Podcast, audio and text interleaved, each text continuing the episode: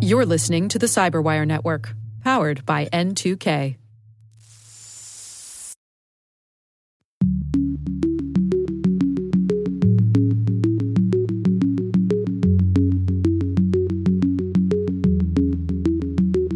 I think a central premise that hackers have embraced is that code is law.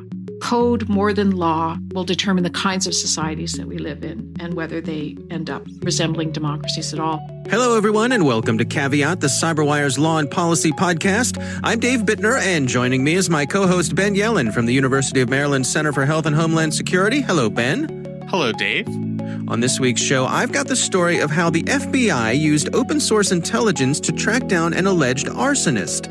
Ben describes a facial recognition test that took place at the Rose Bowl, and later in the show, my conversation with Maureen Webb on her forthcoming book, Coding Democracy How Hackers Are Disrupting Power, Surveillance, and Authoritarianism. While this show covers legal topics and Ben is a lawyer, the views expressed do not constitute legal advice. For official legal advice on any of the topics we cover, please contact your attorney. With over 8,000 threat hunters analyzing over 65 trillion signals daily, Microsoft works tirelessly with the federal government to keep our nation's data secure. This 30 year plus partnership is driving mission innovation that is secure by design.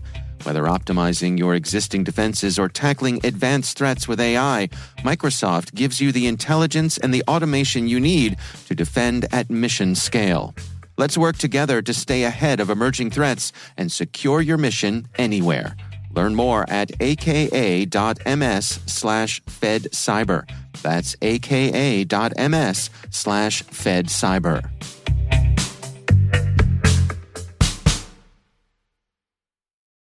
All right, Ben, uh, before we dig into our stories this week, uh, as is so often the case, moments after you and I uh, put a button on uh, our last show, there was some breaking news that, that, updated one of the stories we had. We were talking uh, last time about IBM putting some of their facial uh, recognition technology on hold. What has happened since? So, one thing we mentioned on that episode is that IBM was ahead of the curve. They were the first company to basically put a moratorium on facial recognition technology, at least, you know, the selling of that technology to law enforcement. Turns out that they were just the beginning of a trend. So after we recorded our episode, Amazon and Microsoft announced similar temporary bans on the use of facial recognition technology. That means that the market to sell facial recognition technology to law enforcement agencies across the country is much smaller than it was a week ago. I think we mentioned on the episode upstart companies like Clearview AI might get a, a larger market share. But one of the things we surmise in the episode when IBM took this action is that even though Amazon and Microsoft might have been able to get a larger market share, they might cave in to the social pressure given this political moment that we're in. Right. And they might want to do the thing that they believe is socially responsible. And that's what they did. So we now have, you know, three of the largest companies in the world, frankly, and, you know, probably a, a extremely large proportion of the market share for facial recognition technology, announcing a one year moratorium until, in the words of our president, we can figure out what the hell is going on. it's always so eloquent. Mm-hmm. Um, so, does this also shine a light on the issue that would catch the attention of policymakers to say, hey, if, if these big companies are, are putting a pause on this, perhaps this needs our attention? Absolutely. You know, IBM's original notification about this policy change was to members of Congress. And I think that that's not accidental. I think it's a signal from the tech companies look, if we're willing to sacrifice our bottom line potentially because we realize this, that this technology is associated with you know systemic bias and uh, other negative externalities then it is incumbent upon Congress or state legislatures to make policy changes. So I think it's a big wake up call. You know, oftentimes we'll see the private sector lead in areas of technology policy. They're more well situated, they have subject matter expertise that most members of Congress do not have. And, you know, they have to be a little quicker to respond to the dynamics of the market. And so I think, you know, this really might cause Congress to step back, consider, well, if we have Amazon, IBM, and Microsoft ceasing use of this technology for a full year, it, it might be worth it from our perspective to develop some standards and policies. Uh, right. So I think that's that could definitely be something we see going forward. Yeah, yeah, certainly interesting developments. Well, let's move on to our stories for this week. Uh, why don't you start things off for us, Ben? Sure. So, uh, back a long time ago in a month called January, seems like probably ages ago, we had things that were called large sporting events that took place at large stadiums. it was only several months ago. One of those events was the Rose Bowl, uh, a game between the Oregon Ducks and the Wisconsin Badgers. took place in Pasadena, California, as it always does on New Year's Day. What was mm-hmm. different about this year's Rose Bowl is that in the Fan Fest section, a company called VSBLTY, uh, I think that's how it's pronounced. It's the word visibility without any of the vowels. right. They had put up uh, surveillance cameras to test facial recognition software to be used for advertising purposes. So hmm. uh, the cameras were put on all of the attendees at this fan fest. It was approximately 30,000 points of data that they were able to gather. The cameras would be put atop large digital advertisements. So people would look at the advertisements. The cameras are directly above those advertisements, and the cameras end up getting a really good look at those individuals. They can take pictures. Uh, you know, they have the full face in front of them, and they are able to, you know, use that image for facial recognition purposes. They want to figure out who's looking at these advertisements, what is the person's gender, age. You know, they're also going to check the faces that they observe against criminal databases. Is there hmm. anybody on a criminal watch list who's come to this event? Um, is this a person who has an outstanding warrant uh, available? So this this is pretty extraordinary. I will note this hasn't been necessarily confirmed, but attendees who were interviewed as part of this article said that they did not see any warning in the FanFest area saying you are being recorded by VSBLTY. You, you know, your face may be captured for facial recognition purposes, uh, et cetera, right. et cetera. Help me understand here. I mean, I can see I don't, no matter what you think about it, I can understand it. I can see the capturing of faces for advertising purposes. In other words, if, if this ad has your attention, then you can presume that this might be something that this person is interested in. So let's grab a shot of their face, file it away, and we know that this person has an interest in whatever it was they were watching the ad for. Right. It's free market research. Right, right. But I guess I'm having trouble following the extension of that to, hey, while we're at it, let's send this information to law enforcement. It's a great question. I mean, the reason it's accessible to law enforcement is that nobody in that crowd has a reasonable expectation of privacy. So, if law enforcement were to obtain this data, they would not need a warrant to search it against their criminal databases. Hmm. Simply by going out in such a public place, and revealing yourself at a Rose Bowl fan fest with 30,000 other people, you've lost your expectation of privacy. Now, that to me is sort of a bit of a legal fallacy in this situation. I might have a general idea that there are probably you know security cameras set up to make sure that if there's an incident at this fan fest they're able to capture who did it what happened i'm probably not anticipating that there's a company without vowels in its name taking hundreds of pictures and capturing my face, uh, using it to check against criminal databases. I mean, I just think hmm. that's not something that's in the mind of a reasonable person who attends this fan fest. And so, without putting out a warning, you know, I, I frankly think it's a little bit unfair to the attendees in terms of their right to privacy. Um, mm-hmm. And I, I, think this is sort of an, an, extension of the surveillance state that I think goes beyond the pale. Yeah. It's interesting to me because, you know, back in, in my broadcast days, I remember when we would, if we would be set up, you know, shooting a commercial or something like that at a, at a store or a shop or, or even at a sporting event, something like that, we would put up signage that said, attention, we're, we're making a commercial here today. And, uh, you know, by passing through this area, you acknowledge that you may be captured and you may be in the movie, you know, that sort of thing. And right. if you, if you don't want to be, either avoid this area or let someone know or, or something like that. And, while I, I, suppose we technically didn't have to do that in a public place, as you say, there's no expectation of privacy. Just felt like the right thing to do, the the sporting thing to do, if you will. Absolutely, good sportsmanship. Tell your attendees that they're going to be spied on. Yeah. Now, again, it's not confirmed that there were you know no warnings here. Right. But, you know, we talked about transparency as it relates to these subjects repeatedly.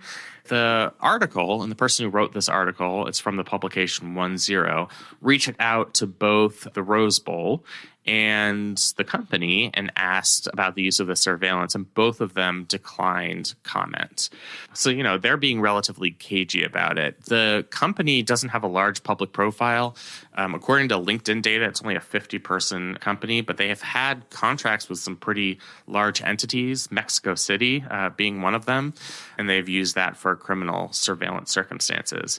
So, you know, that's it's an organization that's kind of below the the radar but relatively well established. And you know they're expected to make or were expected to make up to 20 million dollars in profit during this calendar year. So hmm. um, it's a relatively prominent organization. So i think the lack of a sign the lack of transparency means that attendees don't have any reasonable option to avoid the fanfest area I think the equitable thing to do would have been, you know, there has to be some sort of gating set up for the fan fest. In front of that gating, say, there are advertisements here that are making use of facial recognition technology. If you do not wish to have your face exposed in that manner, then go get a hot dog and go to your seat and don't come in. And, you know, that way at least a person would have fair warning. And because supposedly that was not done in this case, even though the attendees don't really have any legal recourse if their face is matched up against a criminal database and, and, they're arrested. You know, I think they, they do have an ethical case to make against both the Rose Bowl and this company. So mm. it was definitely something that was sort of very eye opening. And a lot of digital surveillance kind of reads like it's from 1984. Yeah. but this really illustrates that point acutely. So, given that we have this reality that you do not have an expectation of privacy in public places, and that is well established, what would a potential policy solution to something like this look like? Uh, required disclosure would be the first step. That's sort of the easy way to do it you know something that said that at least in federal cases if you're the federal government a criminal defendant could seek to suppress evidence if they weren't given fair warning about the use of this technology. In the long term the broader change is to revise this doctrine that when you go out in public whatever's captured on any form of surveillance whether it's closed circuit television uh, overhead surveillance, that is fair game for law enforcement use. As we've talked about, made sense as a doctrine in the past because, you know, if the police catch you doing drugs, you don't really have an expectation of privacy if you're in the middle of the street the police have limited resources. They're not able able to put a cop on every single block. Mm-hmm. If we have enough companies doing what this VSBLTY company is doing, you know, and they put cameras literally everywhere, your face is going to be recognized in public really no matter where you go. And so you don't really unless you are a literal shut-in and decide to to stay in your house 24/7, which I guess we've all been doing for 3 months anyway. um, but that's and, and when we do go out, we wear masks masks. Yeah, exactly. Well, hey, maybe uh, we've killed two birds with one stone there. Right, right. But yeah, I mean, unless you know you're going to to live in your house, no matter what happens when you go outside, you are being watched, and whatever happens can be used against you. And you know, I, I just think that it's time for multiple branches of government, including the judiciary, to reconsider that doctrinal test. Um, and hmm. I think the more we see stories like this, where it's on such a wide scale, I mean, talking about 30,000 people at a fan fest prior to the Rose Bowl, that's a lot of people. Um, you know, it's, mm-hmm. it's probably more than past your average uh, street or store camera every single day in some of the biggest cities in our country. So we're talking about something on a, on a large scale. Um, yeah. And I think it's certainly a a, a, cause for concern. All right. Well, uh, these stories just keep popping up, don't they? It's uh, they're interesting to follow. Yeah, and it's it's so funny to talk about this after we talk about all of these companies that are reconsidering facial recognition software. I think right. one of the reasons they're reconsidering the use of it is because it's kind of grown so far out of out of our control. It's been propagated very quickly uh, across the country in the last few years. All right, interesting story. Uh, of course, we'll have a link to that in the show notes. My story this week. This comes from Seamus Hughes, who is deputy director of the program on extremism at George Washington University.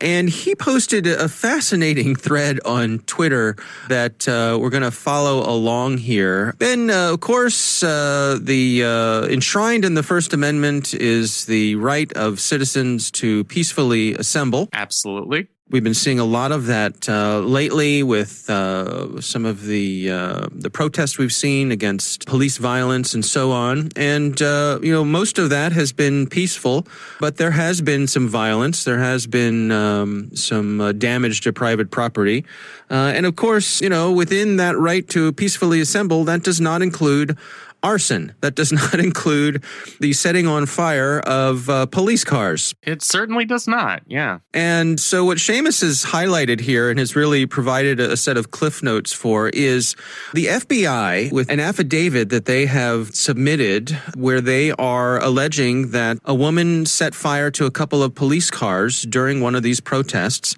The woman is named Lori Elizabeth Blumenthal, uh, who is alleged to have done this by the FBI. And what this really tracks is what we call OSINT in the uh, in the security world. That stands for Open Source Intelligence, and it's the case of the FBI using publicly available information to try to track down who this person was. And it's a fascinating story. It involves um, Etsy, tattoos, and massages. So there's something for everyone here. uh, it, uh, it starts out with one of the uh, protests, which uh, was in Philadelphia, and the police force had a couple of their cars were set on fire. They were they were burned to the ground, uh, destroyed. And some photos came up of a woman who was uh, holding a, a, flaming piece of wood next to one of the cars, and uh, so the FBI was able to get this photo. Uh, which uh, I believe was on uh, Instagram. Yeah, it was yeah, on that's Instagram. where it first showed up. Yeah. So, uh, to describe this photo, there's a woman. She's in the midst of uh, sort of hurling this uh, flaming piece of wood into a police car. And it's a white woman. Uh, she's got a blue t shirt on that has some text on it, uh, some blue jeans. Uh, she's wearing a mask. So, the FBI used that as a starting point, and they went around and they gathered more photos from the event from amateur photographers. They were able to find this woman in other photographs from the protests of the day. And they were able to find that she was wearing a t shirt that said, Keep the immigrants, deport the racists. A light blue t shirt that had that text printed on the front of it. So they went and started searching around for who sells that t shirt. And they found uh, someone on Etsy who sells the T-shirt. And then in the meantime, they also started searching for uh, who this uh, person could be. So in the comments of this Etsy account, they found a username. They were able to cross-reference that username with that same person using that same username on other accounts. Uh, through that, they got the name Lori Elizabeth. They were able to track that down to a LinkedIn profile in the Philadelphia area that also had the name Lori Elizabeth. This Lori Elizabeth worked for a company that provides uh, massage therapy services. The massage therapy company had some videos, some promotional videos on their website, which featured some of their massage therapists. And one of the people in those videos uh, had a tattoo on her arm, which matches a tattoo of the woman in the photos from the protest. So we're getting closer and closer here, Ben. yeah, bring it, bring us home, Dave. I mean, this is the the writers so, of Law and Order are just not even close to being as creative as this real life story. Not even in the same universe. Just as an aside, there's um, in, in one of the the photos from the FBI's uh, submission here, they have a, a close up photo of the woman's tattoo from a photograph that was taken there during the day, and and it says a magnified uh, and cropped image, and I just imagine whenever I see something like this, I imagine you know, Captain Picard sitting on the bridge of the Enterprise saying, you know, on screen, magnify, yeah, you know, enhance, yeah. right? uh. So, so they match this tattoo to the tattoos in the videos. They uh, subpoena the records from the Etsy store for who purchased this particular shirt. That leads them to, sure enough, a matching name. They get the shipping address of the woman who purchase the shirts. Uh, I suppose at that point, they, they, what do they take this to a judge and get a uh, a warrant for her arrest? Is that how it works? That's what happened, uh, and I presume that she's been arrested at this point, although it doesn't say explicitly in this Twitter thread. Yeah. What do you make of all this, Ben? It's extraordinary. I mean, the, the story is just incredible. The fact that all you had to begin with was a photograph. There's nothing particularly identifiable about this person if you look at a, a photograph from a long distance. Um, mm-hmm. It's a woman wearing a mask. You can see what color her shirt is, but that's about it. That they first went to Instagram and found a user who had taken the photo, got permission from that Instagram user to obtain that photo and cross referenced it to other photos in the protest. We're able from that to zoom in and, and find out two relatively simple, mundane things the message on her shirt and the tattoo that she had. And just through normal investigative open source police work, work were able within a very short time period, i.e., a single day, basically, get a warrant for this person's arrest. The, the story mm-hmm. here is that we all have a very large digital footprint. Mm-hmm. It's larger than we can possibly imagine. Whether you are buying something on on Etsy, what is it, Poshmark that she used? I'd never heard of that. Do you know what that is? Yeah, I think it's another online store. Yeah, so that's where they cross referenced her username from a comment section, uh, which led them to a LinkedIn profile, which led them to the website of the massage parlor where she works. Um, mm-hmm. This is all information that is publicly available. Um, the only subpoena they had to obtain was from Etsy to get the, the address uh, to where they shipped this this shirt. And they were probably able to obtain this subpoena because they had reasonable suspicion that this was a criminal suspect based on all the open source information that they had obtained uh, from other sources. So yeah. there there is a lesson in all of this besides, you know, the fact that this is just an incredible uh, series of events and and right. a fascinating, entertaining story. People need to realize how large their digital footprint is you know, it, it builds up over time in a bunch of different places. And at some point, if you want to avoid a situation like this, even if you don't think you're going to be setting cars on fire, um, but, but, you know, if you think you're going to be involved in maybe a politically contentious protest, you should think about minimizing your digital footprint. It's about going into LinkedIn and changing your privacy settings so that you're not available in a public search doing the same thing on sites like Etsy and, and Poshmark. It's about not having anything identifiable on your organization's website that would identify an employee, such as a tattoo. This can mm-hmm. be a, a very time consuming process, but unless you don't do it, it means that this day and age, if you commit a crime in public, even if you've concealed yourself with a mask or, or something else, there's so much information out there that you are probably going to get caught eventually. Mm-hmm. I, would say it's pretty unlikely that it would be as fast as they uh, the law enforcement was able to right. put together in, in these circumstances. right. But but you're going to get caught. So it's just this is just the ultimate story about how large our digital footprint is.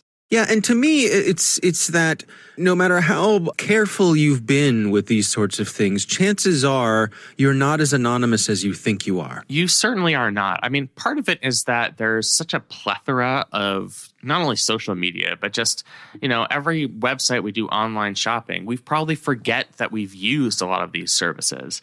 Mm-hmm. So, you know, if I decided I wanted to scrub my digital footprint tomorrow, I'd start with the social networks I use the most, like Facebook and Twitter, maybe LinkedIn. But would I get really granular and go down to that Jimmy John's profile I created so I could, you know, save up for a free sandwich? Probably not. Uh, right, but they right. have information about me as well. Um, it's right. just you, you put together such a, a vast profile uh, of yourself without even really thinking about it or being conscious about it.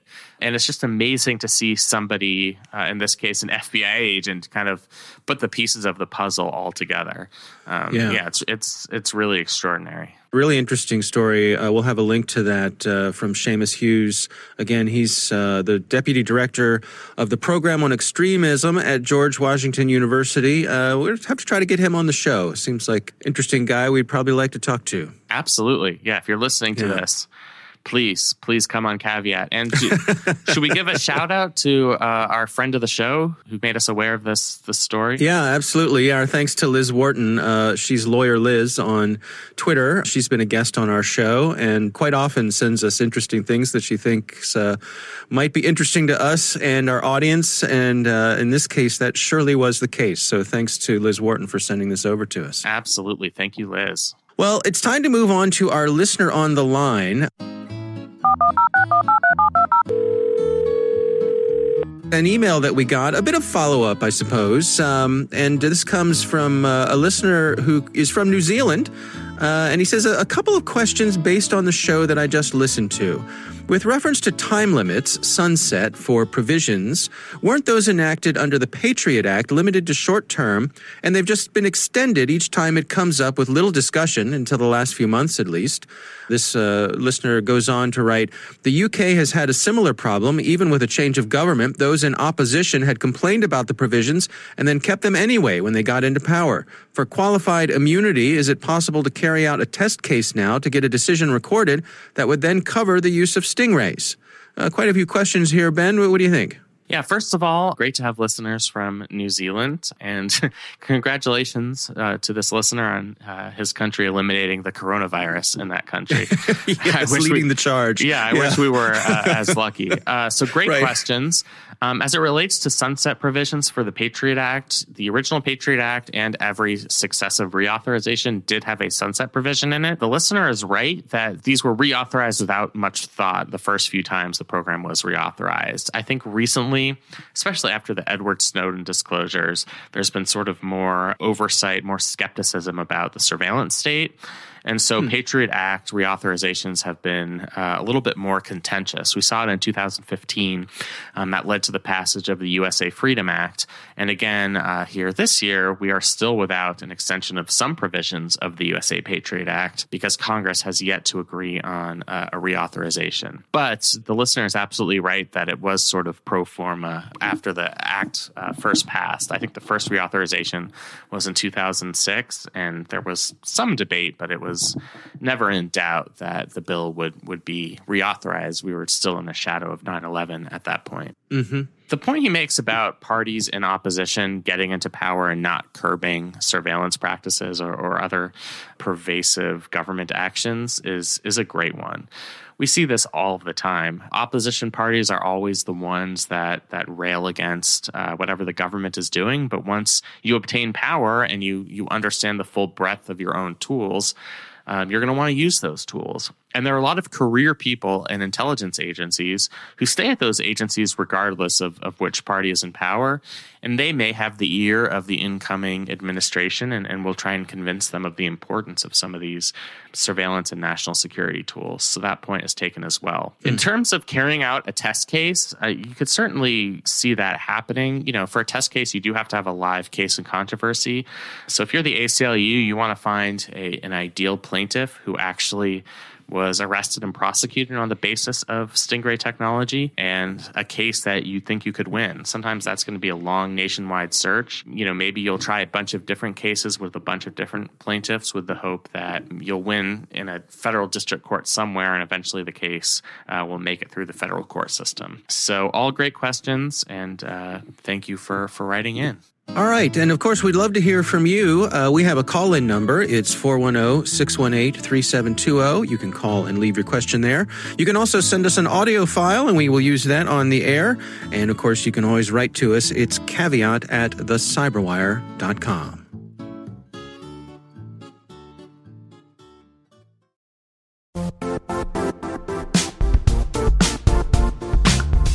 And now, a word from our sponsor, Zscaler the leader in cloud security. Cyber attackers are using AI in creative ways to compromise users and breach organizations. In a security landscape where you must fight AI with AI, the best AI protection comes from having the best data. Zscaler has extended its zero trust architecture with powerful AI engines that are trained and tuned by 500 trillion daily signals. Learn more about Zscaler Zero Trust Plus AI to prevent ransomware and AI attacks. Experience your world secured. Visit zscaler.com slash zero trust AI.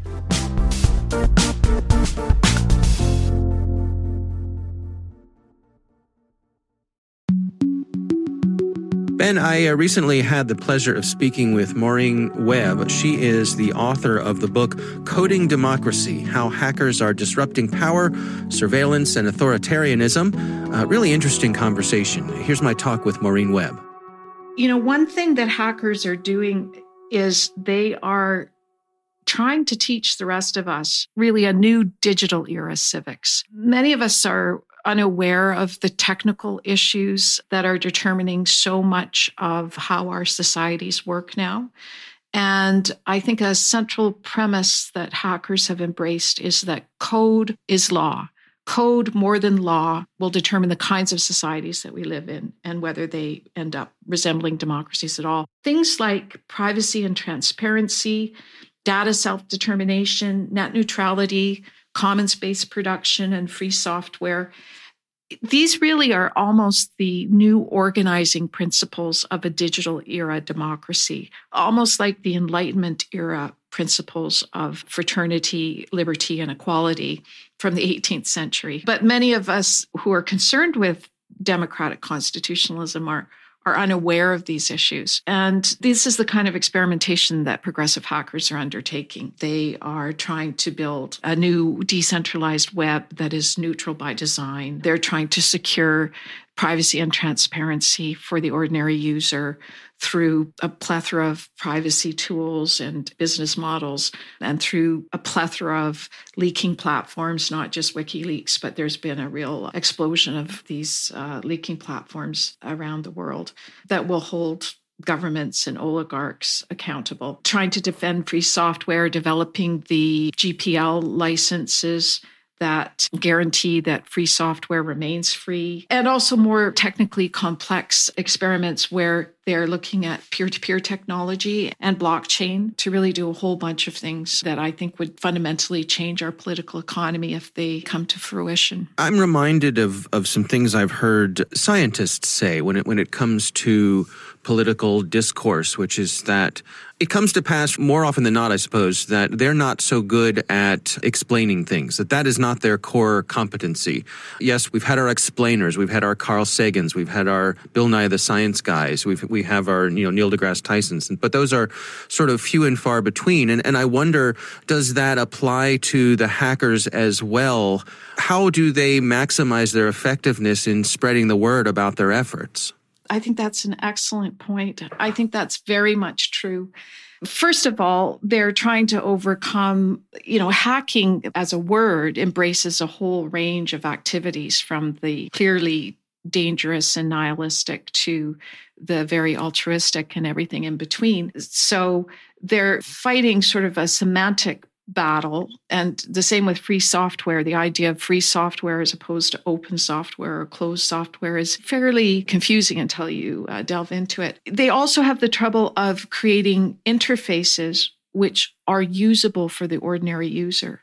And hmm. until they do that, they really are not going to be able to make an impact because users simply are not geeky enough to take the time to try to utilize hacker experiments unless there is a good user interface. But yeah, more than that, these are complex technical and social issues. And I think that the public service that I tried to provide as a both as someone who understands the constitutional and social theory, but also has a foot in the world of the technology, understands the civil liberties, someone who can tell their story in a compelling and accessible way. And what's really important for users is not necessarily becoming geeks themselves, but understanding what's at stake so that societies can shift their resources and their attention to the kinds of experiments that are going to update, to upgrade our, our democracies and ensure their survival into the next century. You know, it strikes me that people who are in power like to keep that power. And uh, I think of some of the traditional ways that the business of politics is done through lobbying with money. And I, I wonder the people who have the power, how are they resisting these efforts from the hackers to you know these this, these new upstarts uh, you know to make their way into this established system of course those that have power hold on to it and those that challenge it are severely punished until they're able to somehow shift that power relationship. And so, if you look at the history of social movements, you have martyrs, you have terrible costs for people that challenge the status quo at the beginning, and ultimately, a kind of consensus builds until the powerful have to concede. And I think, you know, at the dawning of the digital age, you're going to have very severe punishments for farmers who hack their tractors in order to be able to fix them, to get around the D- digital rights management uh, code in their tractors, for security researchers that try to hack into black boxes of code to determine whether they're doing what they they promised or whether they're just inserting malware uh, into ordinary users' computers to the whistleblowers that hack into databases. We've seen that they're being severely punished right now.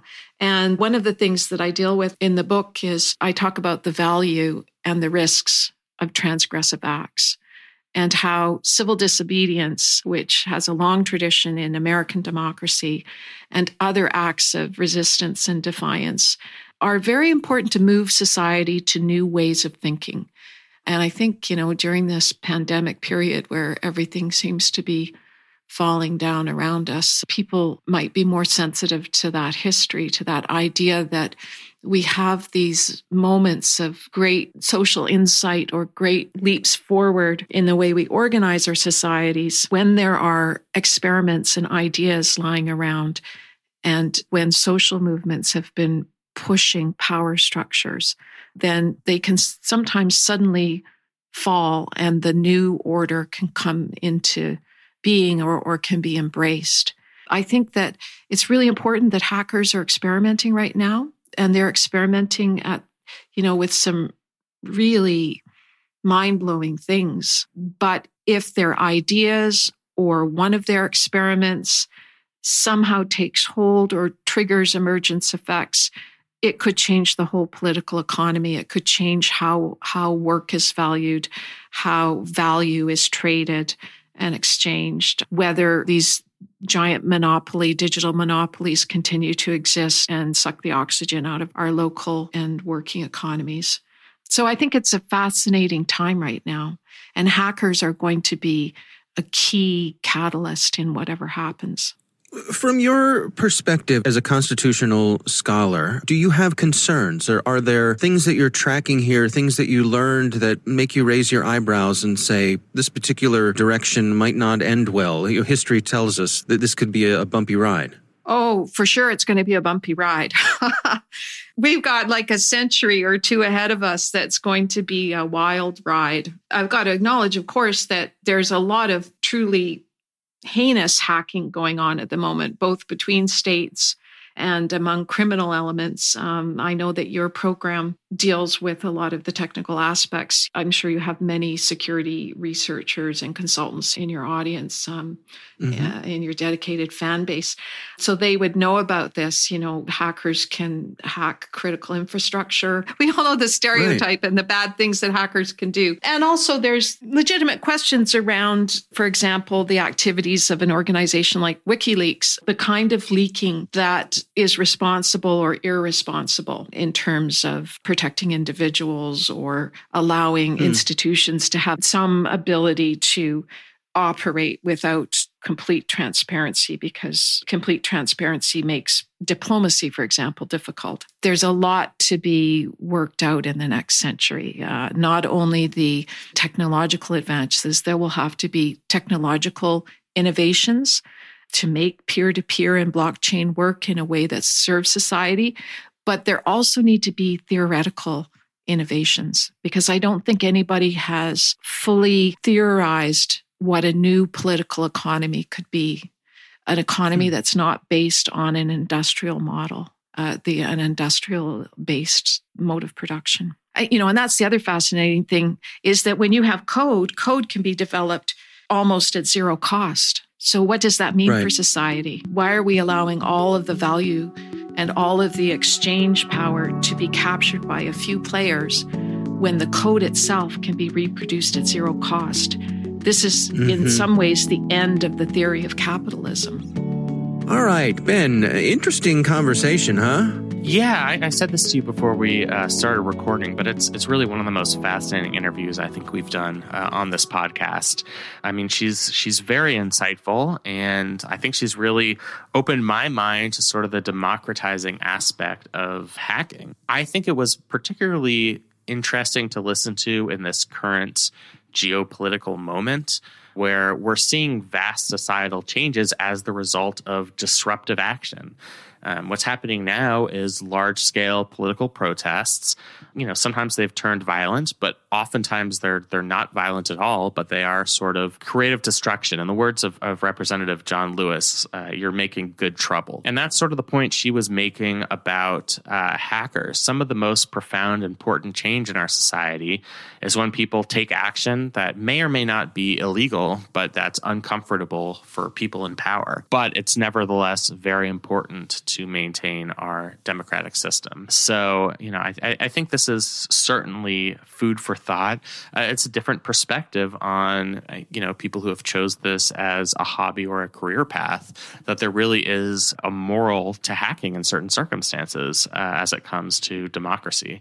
So, yeah. very much uh, appreciate the interview. And, you know, I think it's certainly food for thought. Yeah, absolutely. Our thanks to Maureen Webb for joining us. Again, the book is titled Coding Democracy How Hackers Are Disrupting Power, Surveillance, and Authoritarianism. That is our show, and we want to thank all of you for listening. And now a word from our sponsor, Netskope. Netskope is a worldwide leader in SASE and zero trust. Its unified platform, Netskope One, provides optimized access and zero trust security for people, devices, and data anywhere they go, helping customers reduce risk, accelerate performance, and get unrivaled visibility into any cloud, web, and private application activity. To learn more about how Netskope helps customers be ready for anything on their SASE journey, visit netskope.com.